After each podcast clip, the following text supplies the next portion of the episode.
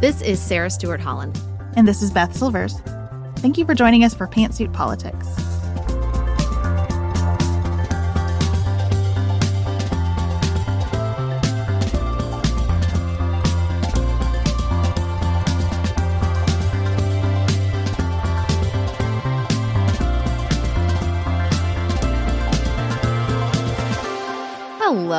Welcome to Pantsuit Politics, where we take a different approach to the news. Often, real events in the news spawn conspiracy theories online. The president of Ukraine, Volodymyr Zelensky, is in the U.S. this week, and we know that conflict in particular has been fertile ground for conspiracy theories. We're getting further and further into the campaign calendar, which also creates its own ecosystem of conspiracies online. And so we have invited Mike Rothschild back to discuss his new book, Jewish Space Lasers, The Rothschilds, and 200 Years of Conspiracy Theories, and how conspiracy theories and anti Semitic tropes grow side by side and have for hundreds of years. Before we get started, we're delighted to head to two new to us states this November. We have not done speaking events in either of these states before, so we're really excited to meet some of you who've never had a chance to see us in person. We'll be at Southeastern Louisiana University in Hammond, Louisiana on the afternoon of Thursday, November 9th. Then we'll speak to the Diabetes Coalition of Mississippi in Jackson the morning of November 10th. Both events are open to the public, and there are more details in our show notes. We're so excited. These are our last public speaking events of 2023. So if you are in or near Louisiana or Mississippi, we would love to see you there. Now, don't worry, we are currently booking for 2024, but we only have eight spots available. Guys, we have kids. We can't be on the road all the time, okay? But we would love to come to your community or organization in one of those eight spots.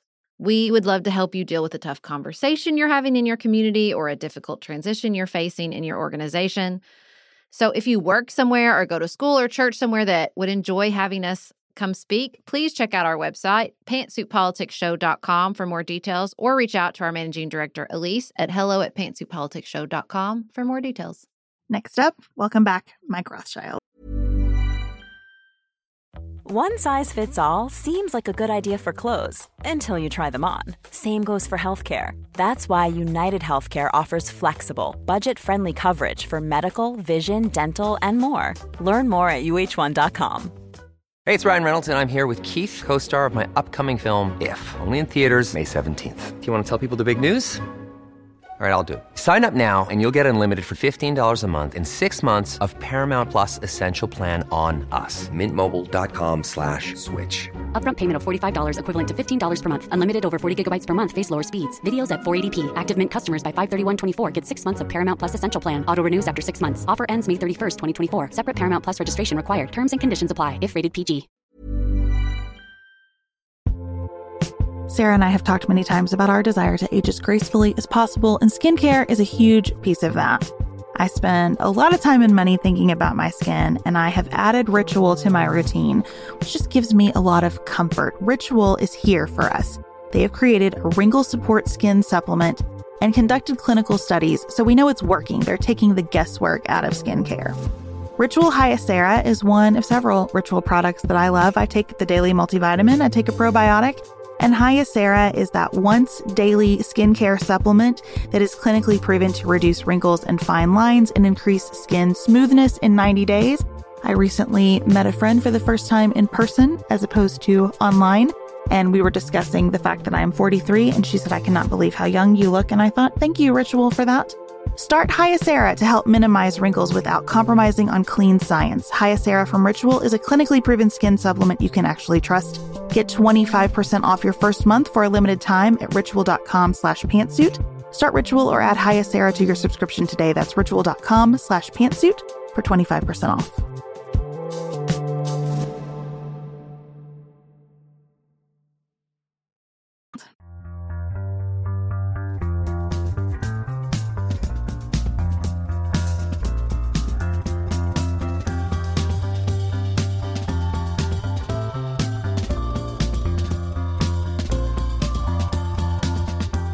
Mike Rothschild, thank you so much for coming back to Pantsuit Politics. Well, thank you for having me back. I was reading your book while I took in the first Republican debate. When... That's a lot of punishment. I'm a glutton. uh, for punishment. Ah. When I heard Ron DeSantis name check George Soros, which is a very common thing, not unexpected in a Republican debate, I heard it really differently because of your book. So I would love for you to give us an introduction to your book via the George Soros baggage that is carried by those name checks. Sure. Uh, and it's a great place to start because, you know, on one hand, it is the end of the book, but at the same time, it's the most current part of this particular story. So, the, what I write about in the book is that George Soros is essentially the Rothschilds of the 21st century. I, I didn't come up with that term, but I think it's a really apropos term because in our society, in Western society, we have a need for scapegoats. We have a need for someone to blame our problems on and, and our political failures, our business failures, or personal failures. It's never our fault. It has to be somebody else. And psychologically, we really want to believe that there is a vast conspiracy out there pulling the strings, controlling what happens, and that that vast conspiracy uh, has targeted us because we are important. We have the special secret mm-hmm. knowledge to mm-hmm. take them down and we need to be taken out. And that's really where somebody like Soros comes in. Soros is seen as the funder of all of these kind of anti-democratic progressive ideals drug law reform uh, prison reform voting reform so when something happens in one of those worlds and you don't like it you blame soros because you have, have taken in a lot of media that tells you soros did it soros is funding this initiative this da that foundation it's all coming from the puppet master the guy at the very top so for two centuries that was the rothschild family and now it is George Soros. And of course, it's going to start transitioning away from him because he's 93 and he's not going to be around forever. Now, we do want to clarify you are not related to the Rothschild family that you write about in the book. I am not related to the Rothschild family. There's a big asterisk on the cover. Uh, no love that relation. Part. I even, you know, I got a private press genealogy book of my Rothschild family. We come from a completely different part of Germany, totally different trajectory. Uh, and one of the interesting things about the Rothschilds, and I didn't really realize this, uh, the banking Rothschilds, not the me Rothschilds. the non-rich Rothschilds, which, who I represent, is that that family never emigrated to the U.S.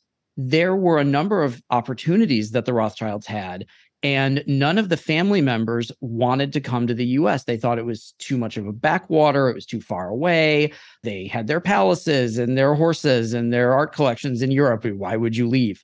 So the Rothschilds were really overtaken in the United States because nobody from the family thought about coming out here. Nobody saw the opportunity that was present. So that's a very long-winded explanation of saying I am not related to the the Rothschilds of Frankfurt. But before we get into how they feed conspiracy theories, even sharing the same last name, and I thought some of the writing you did in the book about the perception of the Rothschilds within the Jewish community was so interesting. I think if you are informed through the conspiracy lens, you miss that like they were real people and they were very and still are and very very rich and that they had a totally different perception within the the Jewish community as this like beacon of hope and and prosperity and promise. Yeah, the Rothschilds were always referred to in Jewish stories and Jewish jokes as you know, you better clean up your shtetl because a Rothschild might pass through, and you, you know, everything's got to look good. You, you, if everything went well in your life, you were a Rothschild. You know, the mm-hmm. the song from Fiddler on the Roof, "If I Were a Rich Man," is based on a story called "If I Were a Rothschild." I about died. I did too. I about died at that part in the book. of course, in the Hebrew translation of the musical, and then in the Yiddish translation that was done within about the last 10 years, it's still If I Were a Rothschild. So that idea that if you are a Rothschild, you have achieved the the best a Jewish person can do, and they are they're a beacon of aspiration. So putting aside all of the conspiracy theories, and you know we'll get to all of that stuff, you look at the Rothschilds as if everything turns out right, I will have the safety and security of the Rothschilds. And that's a really powerful image for Jews to look up to. And it's the foundation for the conspiracy theories. Because I think about the ways I have heard the Rothschilds reference, and you talk about this in your book, lots of references inside rap lyrics. The, and it's it's that it's that foundation of there's success here. And so it's just the the funhouse mirror of on one side it feels like a beacon of promise and then you pass through this, you know, funhouse mirror experience of what happens with the conspiracies and then it twists into something like well there's success here and that means there's something dark here like that scapegoating right it's they're successful but are they too successful yeah are they too powerful and and that's so such a photo negative of the american experience because America is, you know, if you dream it, you can do it. And and there's nothing too big and too much is never enough. Nobody's ever too rich. Well, except, you know, those people. Mm. And it's it's a very that that kind of double standard really informs a lot of the writing about the family. Like we love success, we love money, we love opulence. But maybe you're a little too successful. Maybe you're a little too opulent. That's a little suspicious too. It's it's a very odd river to navigate. I thought it was so helpful to see these distinctions in your book. The Rothschilds never came to America. George Soros was a Republican before he got concerned about authoritarianism in the world and then started funding, you know, quote unquote progressive causes. It just made me realize how much we are always just playing a game of telephone and mm-hmm. getting things wrong as we pass them along. But then when you layer on top of that seemingly since the beginning of time discrimination against Jews, it becomes something really insidious. So, will you take us to the a synopsis of the true and accurate story of the Rothschild family for people who don't know this family? Just a, a little bit on how did they make their money, how did they get their start, and then why they became this photo negative for people of conspiracy minds. So the Rothschild family history really starts in the Jewish ghetto of Frankfurt in the mid 1700s. This was a walled in, narrowly packed ghetto. It was a, basically a walled city that the Jewish people were only allowed to leave at certain times. Uh, only a certain number of marriages were allowed. I mean, it was essentially a prison within a city. And in that world, you had a number of uh, small time uh, coin dealers, money changers, uh, small banks who would make small loans or or bigger loans depending on what was needed by the Christian community. And Mayer Amschel Rothschild was part of that community. His father had been a, a small time loan maker. His, his father had been a small time loan maker. Mayer uh, actually went to rabbinical school, but his parents died uh, in very quick succession and he had to move back. So he started off as uh, dealing in coins and metals and making small loans. He eventually becomes the court Jew to the crown prince of Hesse. Now, that's a, a term that's probably going to raise a lot of people's hackles, but it's an actual term. It's essentially the Jewish banker who worked in a private capacity to royalty. So the the royals of Europe and particularly the Holy Roman Empire could not borrow from Christians because Christians were not allowed to lend at interest. So they borrowed from Jews and they would have a Jew in their informal court to make these deals, make these loans. It was a position that gave them a little bit more prominence in the Jewish community, but also brought in a lot of danger because if your patron died, the next prince usually had no use for the last court Jew, and uh, that usually didn't end very well. So Mayer was the court Jew to the crown prince of Hesse. By that point, he started having children. They had 10 children, he and his wife Gutle, uh, five sons and five daughters. Naturally, the daughters are almost completely written out of the story. They had no, no role in the business. Um, so one of the things I hope to rectify with the book. The five sons, uh, one in succession after another, begin working for the family business. Mayer becomes more and more powerful eventually the napoleonic wars break out and frankfurt is uh, taken over by france. And the at that point the elector of hesse is one of the officials who helps elect the holy roman emperor has to go on the run. So the elector of hesse has an interesting role in american history. He made the vast majority of his money loaning foreign mercenaries called hessians. And the loaning of hessians to England is one of the original grievances in the Declaration of Independence. So there's a lot of intermixing with American history, with Jewish history. Mayer, eh, by this point, his son Amschel is also helping run the business in Frankfurt. They have this enormous amount of money that they basically have to hide from Napoleon and they start funneling this money back and forth across the English Channel to London, where another Rothschild son named Nathan has gone, made a huge amount of money in the textile business. And the Rothschild family essentially props up the effort against Napoleon. This, of course, ends at the Battle of Waterloo in 1815. Uh, Napoleon is defeated. By this point, the Rothschilds have made an enormous amount of money on bonds, on loans, on the sale of gold. So Mayer dies in 1812, relatively prosperous. His son Nathan would die in 1836 as the richest man in the world. So the Rothschilds made a huge amount of money very, very quickly. And eventually that started to arouse suspicion among people who were left out of that bonanza. And it's so interesting to me. There's just so many aspects of this. I know you're like, this is not a history of the Rothschild family, but I'm like, well, I'm gonna need one after this book because, like, I've learned just enough to be super curious about the rest of it. And you just, from the beginning, like, there's so many interesting aspects about, like, sort of the Jewish stereotype around money and how that how that formed over time. You had so many religions, including Christianity, that forbid interest, charging interest, which now we just take for granted and forget that that everybody does that now. I thought the aspect of just currency exchange, there's just um, aspects of our economy that I think we associate digital economy with a global economy, but they had a global economy back then too. It just looked different. And they had to do a lot of the things that we had to do, like change currency and like sell gold and all this stuff. And you you see their ability to take that moment in history and adapt. And then in the same moment, miss the moment of this uh, developing market in America in such a human way. Like just the the successes, the luck, the the missed opportunity is so human and so filled with like good calls and bad calls that you realize it's not about them. Like this scapegoating, this what we do with this narrative is really not about the human beings themselves. Some people make a lot of money. Then some people lose a lot of money, and that really has almost nothing to do with it. But it does feel like the money, in the sense that when you have a lot of money, you have a lot of power that we don't like, but we can't quite name it. And so we find these scapegoats and we find moments in history where we want to blame somebody. And we're like, well, we think money means power. And we this group is who we scapegoat anyway throughout history for lots of reasons.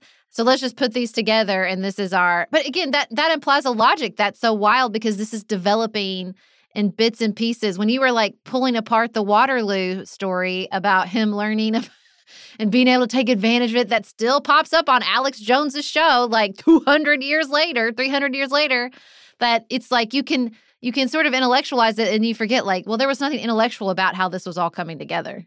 Right. And the banking industry completely changed as the Rothschilds were gaining their power. They they made their wealth through these massive loans that they made to royalty, to prime ministers. If you know Benjamin Disraeli needed a whole bunch of money to buy the Egyptian share of the Suez Canal, he went to Rothschild because nobody else had the money.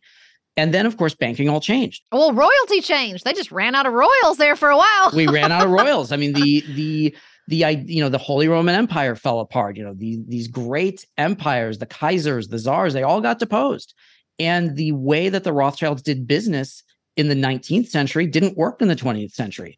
The loaning of gold wasn't really done anymore. The Rothschilds' communication system, which was so novel when they first did it, everybody did that. The Rothschilds actually distrusted the telegraph. Um, th- there's all kinds of mistakes and assumptions and and failing to change with the times that the Rothschilds were part of.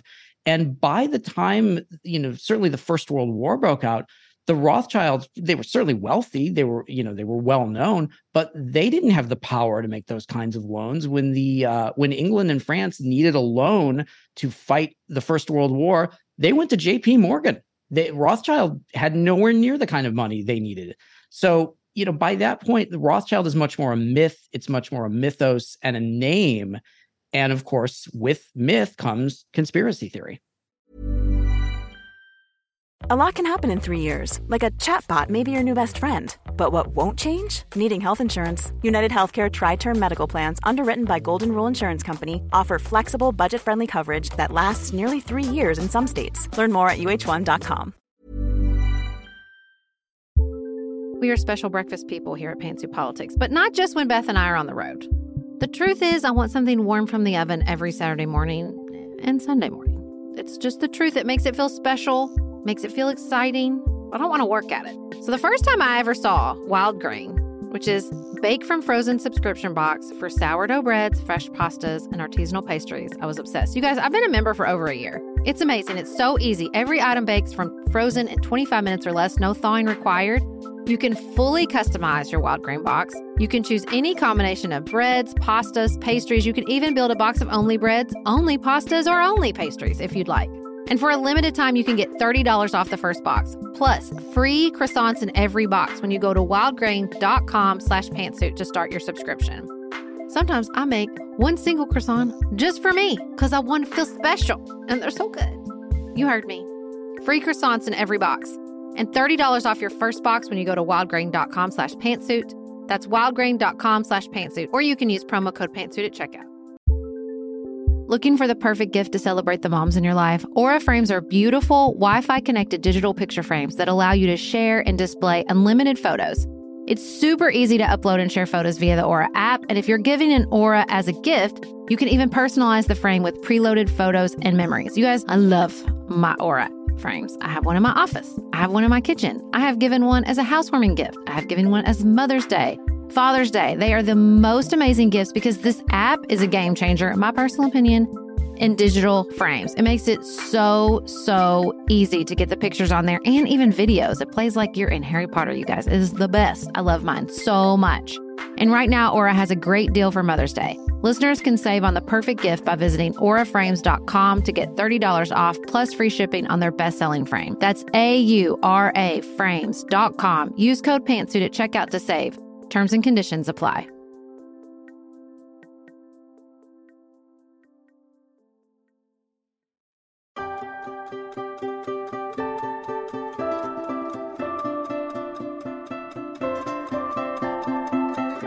I don't know how you do your job without losing your mind because then it's like they fade away and that just feeds the conspiracy theory. Well, they're so powerful, we don't even know what they're doing anymore. No, they just made some bad calls. That's what happened. That's why you don't hear about them all the time anymore. Right. You get the uh you know, why are there no Rothschilds on the Forbes richest list? Oh, they're so powerful. They had their names taken off. Oh, no, they're gracious. just not among the richest people in the world anymore. That just times have changed. So build that bridge for us a little bit, Mike. Talk to us about why Alex Jones, in particular, is so obsessed with the Rothschild mythology. This is really one of the biggest things I wanted to do with the book was to build that line going backwards from the Alex Joneses and his ilk of today through the materials that inspired them, through the materials that inspired those works, and and sort of back and back and back to the back to the sources, as we like to say in Judaism. So Alex grew up with a John Birch Society father. His father, uh, David, you know, was a well-known dentist in Dallas, I think it was. He was a member of the John Birch Society. And so you had all of these fringe radical thinkers, you know, these big time, you know, conservatives of the time who sort of floating around in that area. Alex talks about how he was inspired by all of these different great books of history. And one of the conspiracy books that really inspired him was the 1971 book, None Dare Call It Conspiracy, which was written by a John Birch Society speechwriter named Gary Allen. That book sold 5 million copies. It was hugely popular you know, teenage Alex Jones picks that up and suddenly learns all of the secrets of the insiders and the cabal and all the string pulling. Well, None Dare Call It Conspiracy mentions the Rothschilds many, many, many times, calling them fake Jews, claiming that they sat out World War II in their luxury hotels while other Jews suffered. And the big inspirations for None Dare Call It Conspiracy were some of the past books like Secrets of the Federal Reserve. It's another book I talk about quite a bit. It's written by this guy, Eustace Mullins. Well, Mullins was a protege of Ezra Pound. Of course, you know, people know Ezra Pound as this great poet, man of letters, editor. He's also a uh, pretty vicious racist and fascist and a, and a rabid anti Semite. So Ezra Pound takes his inspiration from uh, pre- chiefly from the Protocols of the Elders of Zion. So you have this through line from one of the most anti Semitic works ever put to paper, which has inspired countless acts of violence against Jews, going all the way to right now, going all the way to podcasters and live streamers and internet trolls who are working as we speak. And it's and it is a direct ladder, one rung to the next. And the Rothschilds really are the foundation of that ladder. So, what do we do about it though? How do we not go crazy when you feel like, well, goodness, we couldn't keep it contained from the 1700s through the 1900s, and now we have the internet, which is like gasoline on this fire. What do we do in the face of this, these conspiracy theories and this anti-Semitism, which is dangerous? It is dangerous. People get killed and hurt. And it's just, I think the the word loses some of its meaning and we forget like it's it's a physical risk. Sure. There is enormous danger, particularly right now. We are in a very public spike of anti Semitism. We're seeing anti Semitic acts of violence, vandalism, leafleting. You know, you've got these very fringe groups who maybe only have a few dozen or a few hundred members, but get a lot of attention for passing out flyers with, you know, all of the people in the media industry and banking who are Jews and then they you know they live stream it and then Kanye talks about them and then it's like this whole mm. moment. So it is a very very perilous moment for Jews right now. And you know every moment is kind of perilous for Jews. But right now in particular there's a kind of public acceptability of anti-semitism that is worse even than it was when a lot of this stuff was ticking back up again in the 90s pre 9/11 now you have this idea that it's just all Jews. It's it's the entire Jewish religion who is responsible for all of this.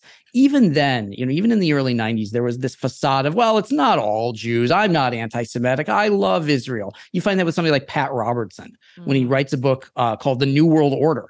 Uh, becomes a New York Times bestseller. This is a very, very thin retelling of the protocols of the Elders of Zion. But he says, "Oh no, no, no! I, I would never say that about Jews. Uh, the the Jewish people are my best friend. I'm just talking about the wealthy string pullers from mm-hmm. Europe. Wink, wink, nod, nod. And of course, everybody knows what that means. We, we're not doing the wink and the nod anymore. We're just doing, yeah, we've got to get rid of the Jews. You have very, very popular far right internet personalities who will just talk all the time about we just got to get rid of the Jews and whatever we have to do to them, we'll just do it. That is a that is an escalation that is fairly new and and very very disturbing. Will you tell the story around the title of the book just in case anyone misses the reference? So, Jewish space lasers is that phrase supposedly written by Marjorie Taylor Greene in her absolutely deranged 2018 Facebook post. But you know, before she got into politics, when she was still just a CrossFit trainer and a, and a Georgia mom, alleging a vast conspiracy behind the uh, 2018 Camp Fire in California. Uh, this was one of the worst wildfires the state has ever had. I remember it quite clearly. Uh, it was terrible. It was terrible to live through but this is a conspiracy that this fire was set intentionally to clear land for a high-speed rail project and that Pacific Gas and Electric was in on it, Jerry Brown was in on it, and of course one of the PG&E board members was also an executive at Rothschild Inc. And isn't that interesting? Oh no. Yeah. And of course, all of it is done by this uh, solar, this space based solar generator that fired a blue beam that everybody could see and it missed its target and it started this fire. So, Marjorie Taylor Greene in that post, and this post is, is crazy, but she never says Jewish space lasers. She never says Jewish. Now, she's talking about the Rothschilds, and everybody knows what that means. But that phrase came a little bit later once the post was discovered. And the post wasn't discovered until about three years later, I think just after she was sworn in, just after January 6th. Somebody at Media Matters found an archive of that post. And then, of course, it was just jokes and memes and hashtags. And, you know, it's fun to, to make fun of stuff like that because it's deranged, but there's also a lot of danger in it. It's very classic Jewish scapegoating. And Jews have been blamed for all sorts of bizarre things, controlling the weather, you know, making it snow, making earthquakes. Anything that you can blame on somebody, somebody's probably going to blame on the Jews. And it's very easy to see the Rothschilds as the pinnacle of the Jewish string pullers. So while her post is is ridiculous, there's also a, a real sinister edge to it. And I and I really wanted to use that as the title because I think it really leans into both the absurdity and the danger. Well, maybe that's my question then. Going forward, as we look back at this flow of conspiracy theories and scapegoating, are there times where you felt like, okay, this worked? Like this got it a little bit under control. This dampened down the need for scapegoating or or the desire to blame the Jewish people or whatever. Like, are there stories where it ebbed in a productive way? You know, it does ebb and flow. And one of the things I really found is that it is very cyclical. You would have a major spike of anti Semitism in the late 1840s. There was another one in the US around the Civil War. There was another one in Europe in the 1890s. Obviously, the, the pre-war, the pre-World War II years.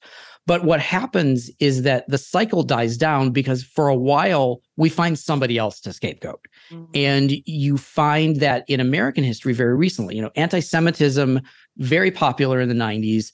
After 9/11, well suddenly there's a new scapegoat. There's a mm-hmm. new outsider religion to blame everything on.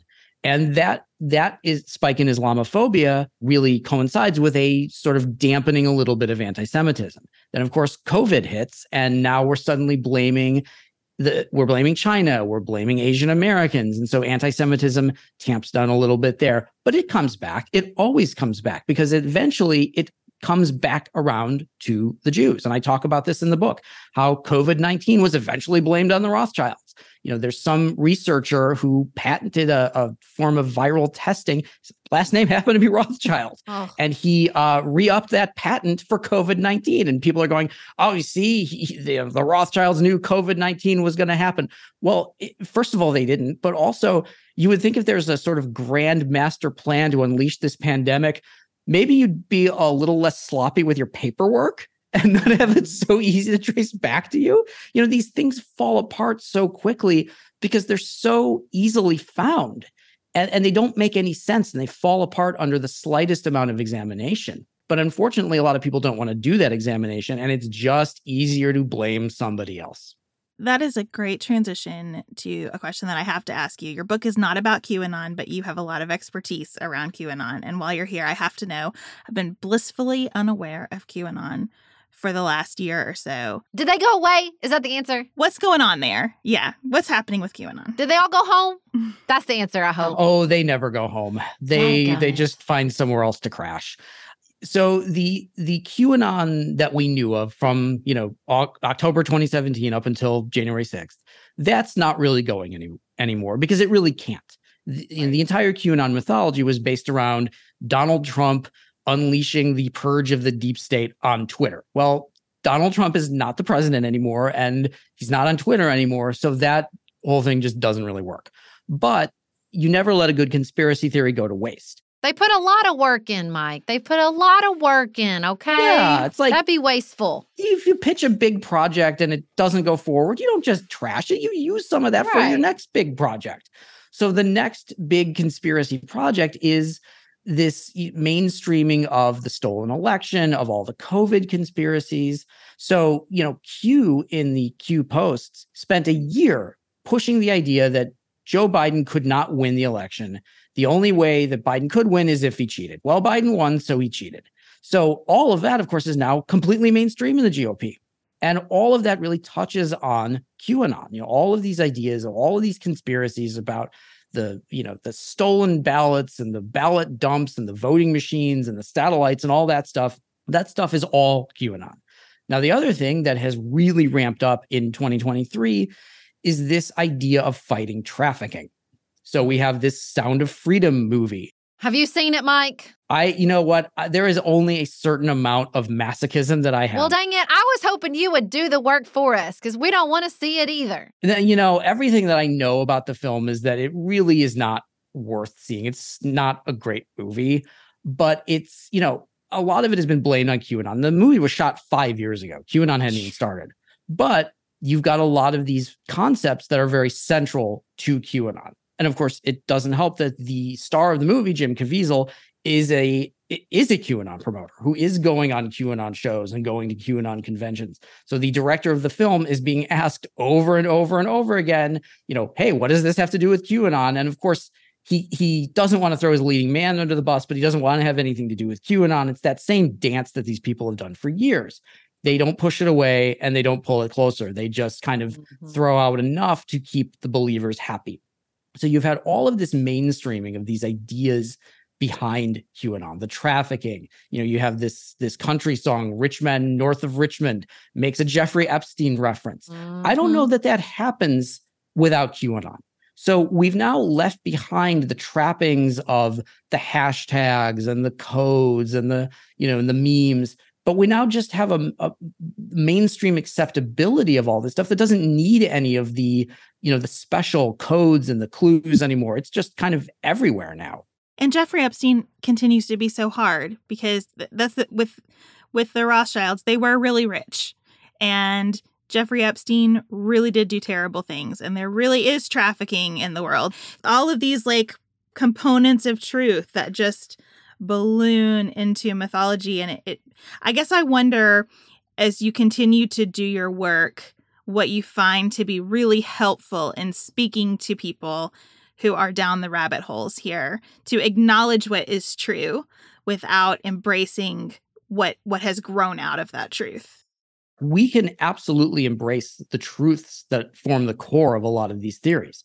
Jeffrey epstein was a bad person the banks are not necessarily your friend the mm. pharmaceutical industry has harmed some people the government does not always do things the right way all of that's true none of it requires a conspiracy theory so for me, with you know, with the Rothschilds, I think, well, yeah, they are extremely wealthy. They were extremely powerful to the point where they could act as European peacemakers. They could diffuse wars with their money. They can't do it now, but they could do it before. They made a lot of money off of the Napoleonic Wars. All of that's true.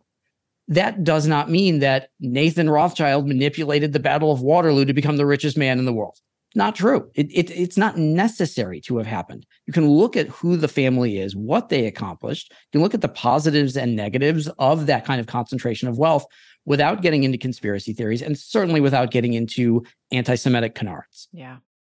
Well, thank you so much for your work around this. Everybody should check out the book. I really enjoyed it. I learned so much. Good. Yeah. And thank you for your work around conspiracy theories and disinformation. And I guess we won't require you to see Sound of Freedom. Thank you. Sarah and I have talked many times about our desire to age as gracefully as possible, and skincare is a huge piece of that. I spend a lot of time and money thinking about my skin, and I have added Ritual to my routine, which just gives me a lot of comfort. Ritual is here for us. They have created a wrinkle support skin supplement and conducted clinical studies, so we know it's working. They're taking the guesswork out of skincare. Ritual Hyacera is one of several Ritual products that I love. I take the daily multivitamin, I take a probiotic, and Hyacera is that once daily skincare supplement that is clinically proven to reduce wrinkles and fine lines and increase skin smoothness in 90 days. I recently met a friend for the first time in person as opposed to online. And we were discussing the fact that I am 43, and she said, I cannot believe how young you look. And I thought, thank you, Ritual, for that. Start Hyacera to help minimize wrinkles without compromising on clean science. Hyacera from Ritual is a clinically proven skin supplement you can actually trust. Get 25% off your first month for a limited time at ritual.com slash pantsuit. Start Ritual or add Hyacera to your subscription today. That's ritual.com slash pantsuit for 25% off.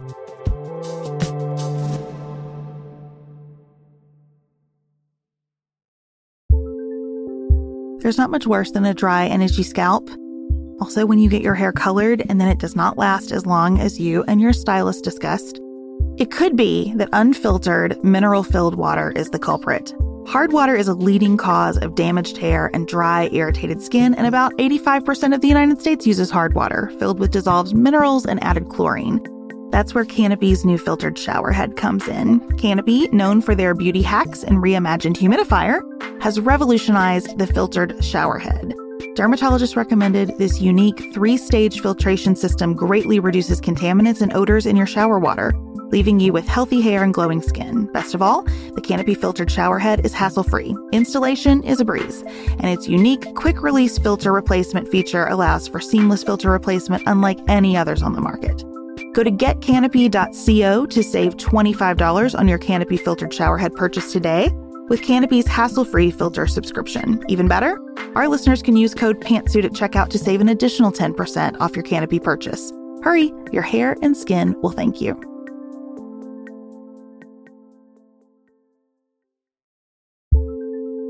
Do you want a bra that's sexy or a bra that's comfortable? Thanks to Third Love, you can have both. Third Love was started to take all the frustration, ick, and ugh out of bra shopping. That's why they make solutions for every bra problem, aka problems. Their bras make it easy to bring back perkiness you haven't seen since high school, get smoothing you know where, and have straps that actually stay put. Designed at their headquarters in San Francisco and made from premium materials, they put every style through hours of wear testing on real women, including themselves, before it's given the stamp of boob approval. Comfort, and support are guaranteed. Plus, whether you're a double A cup or an H cup, their virtual fitting room will help you find your perfect fit fast. And they've even invented half cups. No more feeling stuck between two cup sizes that don't fit right. It's time to get your problems solved. Visit thirdlove.com and get 15% off your order with code podcast15.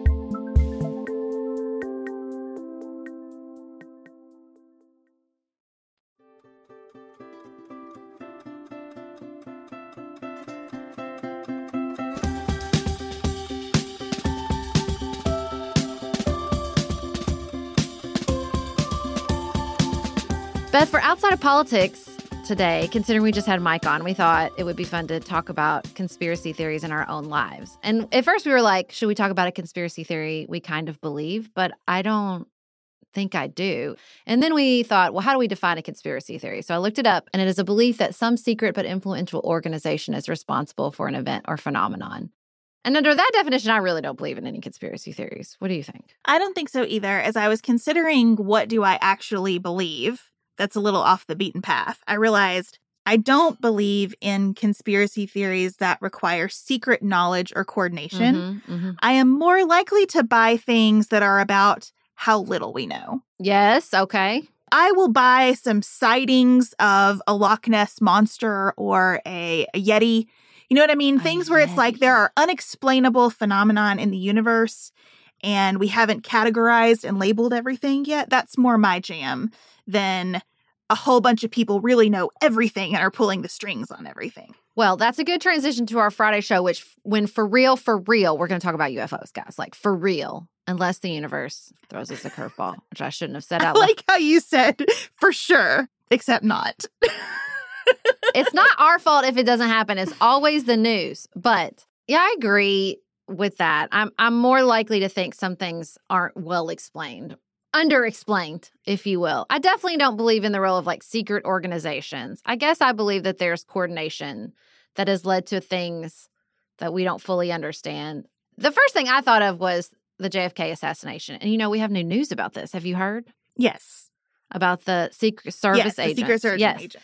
So the magic bullet, which truly is hard to believe that the bullet went through JFK and then went into the governor of Texas and turned around a couple times. It's it's it stretches the the bounds of the imagination. Now this guy's saying, "Well, I found that bullet in the back of the governor's seat." So it definitely didn't hit the governor because I found it and then I put it on the hospital gurney that the president was on. I don't think we fully understand JFK's assassination, I, but I don't think it's a secret organization trying to pull the strings. I think what most likely happened is in that moment, there were many people in charge in organizations that thought, like, we don't understand this. And if we go to the public and say we don't understand this, that's really going to set off a five alarm fire. So let's just pretend we understand it. I think that's probably more likely in a lot of conspiracy theories. People think, well, I don't have the answer, so let's make one up, knowing that like people are going to figure out you made it up and that's going to make it worse. Yeah, I believe there are mysteries. I believe there are nefarious actors. Mm-hmm. Mm-hmm. Mm-hmm. I believe there are coincidences. Like there, I, I believe a lot of what gives rise to a conspiracy theory.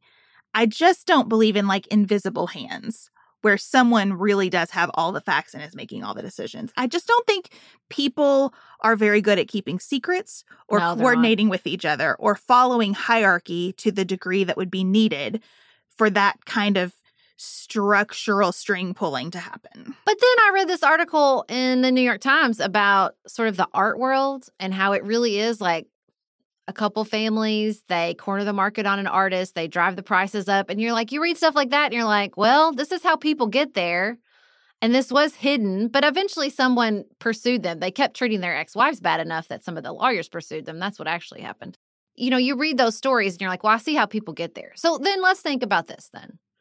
What mysteries do you think maybe we think we understand, but we don't fully understand, like the JFK assassination? That is right for conspiracy theories, but that's not necessarily what you believe, but you do think we don't know everything. I definitely think that we have government organizations that know lots more than the general public knows that they know, Okay. or even more than Congress knows that they know. I believe in secrets operating within portions of the government. And let me be clear, I think some of that's important. Like, I don't, that's not to say that it's all bad. I just Yeah. believe that there are secrets, things being developed and tested that we don't know about. So I would put that in the the specter of mystery. I mean, I would like to know about the Bermuda Triangle. Like I think there are a, a number of things throughout history where it's like, boy, that's weird. Can't explain it yet. And and I hope someday that we will.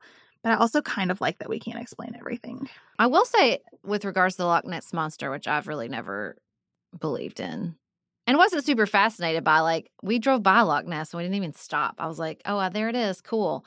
Until recently, I read that it is deeper than the mountains around it are high, and then I thought, oh well, dang, I wish I'd stopped.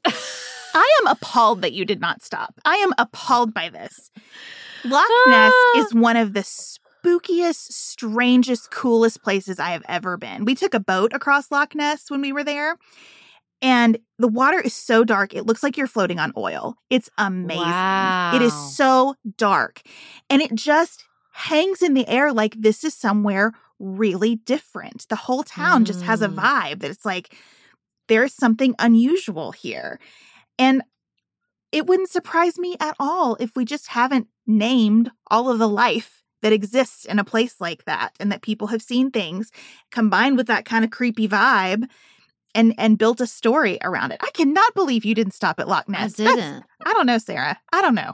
I'm gonna have We to. didn't stop. I'm gonna have to take a breath about that. There's so much driving in Scotland, you can't stop everywhere, Beth. We almost ran out of gas one time because the place is so dang remote.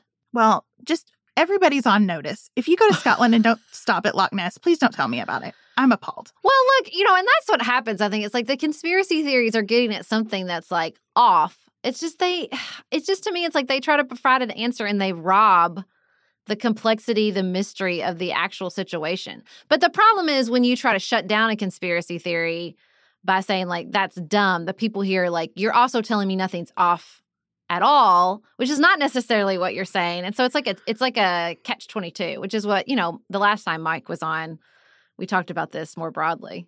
And it is a super fine line when you look at things like the Pandora Papers Yeah. or the entire situation with Jeffrey Epstein, open secrets like Harvey Weinstein, things that you're just like, man, Yeah. this is not right. Why have so many people been complicit in something being wrong?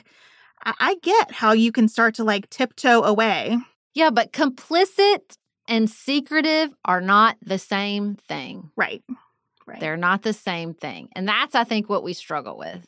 We struggle with the dis- the difference between complicit, which I think is harder to understand, right? That's why we create the nefarious, secret keeping, highly organized organizations because it's hard to face the reality that people are just complicit in situations that shock the conscience. And we're still learning what transparency in the digital age means. I could see believing in a lot more of this stuff before the internet and before the time when journalists have become so good at infiltrating things that used to be truly secretive. But I mean, just this morning, I'm reading about a secretive push to force Texas senators to vote not guilty for Ken Paxton in his impeachment trial. Now, I don't think that's a conspiracy theory because it's out there and we understand how it happened. Right. But five, ten years ago, 20 years ago, 50 years ago, what would that have looked like to everyone? Would there have been a sense that some people were pulling strings behind the scenes? I don't know where the lines are. No, I totally agree. It's like we need a different word. It's like we Mhm. need a different word for that complicitness in systems that are really harmful versus conspiracy theories, which branch off and, and create really harmful things like all these anti Semitic tropes and, you know, stop people from facing the the gray areas of life. I think that's it. It's like just people want the villain. They want the black hat and the white hat. And conspiracy theories allow them to do that in really complicated, ethically ambiguous situations. I think we all also want to be on the hero's journey in some way. Like, there's a reason that National Treasure was such a big movie. You know, I think we all like the idea that that there could be gold buried somewhere or these amazing artifacts and if we can only solve puzzles left for us by the ancients we'll get there. I mean, I love that kind of movie. I watch it all day long. I don't know if I believe that sort of thing is actually out there, but I would be delighted if it were. I don't know if I would be delighted if it were. I prefer the gray, morally ambiguous to the to the power of the easy black and white situation. That kind of freaks me out, I would say. But maybe what you're getting at is the the aspect of conspiracy theories, which I do think you have to name, which is that they're entertaining. Yeah. I think that's what happens so often with people is that they name something that makes them feel better and it tells a story that's entertaining. I mean, that's why we all like the Da Vinci Code so much, even though that book was bad. The book was bad, y'all. And online conspiracy theories give you a role to play, Yeah. right? You get to be a detective. You get to be on this adventure of connecting dots and pulling pieces together. And I Mhm. completely understand that instinct. So, in summary, conspiracy theories, we understand the instinct, but we have to fight them, y'all. Correct. Because people get hurt by them, and that's, That's where right. the fun stops. Isn't that the truth? Often the truth, many things, not just conspiracy theories. Well, thank you to Mike Rothschild for joining us here again at Pantsuit Politics, and thank all of you for listening. We will be back in your ears on Friday with UFOs, unless some secret organization interferes to create a news event that keeps us from doing this very important episode. Just saying. Don't forget that we'd love to join your organization in 2024 to help you communicate better through presidential elections or whatever you're dealing with. One corporate event recently said we were able to simplify the complex, read the temperature of the room, and engage the audience exceptionally well. We love to hear that, and we would love to do it with your group as well. Check out our website, pantsuitpoliticsshow.com, for more information. Thank you for joining us here at Pantsuit Politics. We'll be back in your ears on Friday, and until then, keep it nuanced, y'all.